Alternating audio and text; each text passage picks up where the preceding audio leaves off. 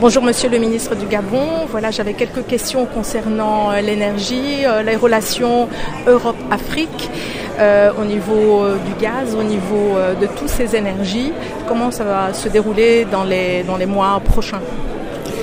Nous savons que la crise ukrainienne a transformé les rapports géostratégiques et qu'il faut maintenant regarder d'autres sources d'énergie pour l'Europe et du reste pour l'Afrique elle-même. Et ces rapports aujourd'hui sont en train de se stabiliser dans une vraie coopération. Et ce que nous souhaitons simplement, c'est que l'Europe soit mise en cohérence. Elle ne peut pas en même temps refuser d'investir dans les énergies fossiles et demander à l'Afrique de lui fournir ces énergies. Il y a là quelque chose à ajuster.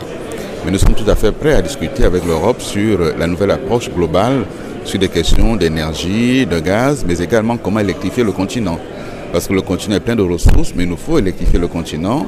On ne va pas euh, évacuer l'essentiel de la ressource en Europe lorsque le continent lui-même a des problèmes de développement liés à cette énergie.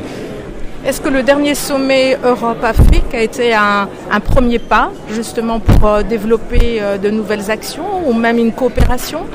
C'est un, un sommet qui a posé plus que des jalons, qui a posé les vraies bases d'une coopération fondée sur le respect mutuel, fondée sur des secteurs qui ont été identifiés, l'énergie, la jeunesse, l'environnement, et des secteurs autour desquels l'Afrique aujourd'hui a effectivement les moyens de faire entendre ce qu'elle a à dire et de coopérer avec l'Europe.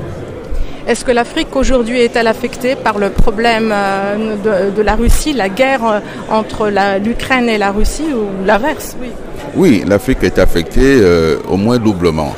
D'abord sur la question des chaînes logistiques, nous sommes fortement affectés sur nos importations et exportations et ça a eu pour conséquence de surenchérir le coût des denrées de première nécessité sur le marché africain, mais également au niveau de la question de la crise alimentaire où on sait bien qu'il y a une rareté de la ressource et notamment de tout ce qui dépendait du blé euh, venu d'Ukraine. Il va donc falloir que précisément cette crise nous aide en Afrique à, à son résilience en allant chercher les moyens de produire davantage sur le continent africain si nous avons besoin pour nous nourrir et nourrir nos populations. Un grand merci.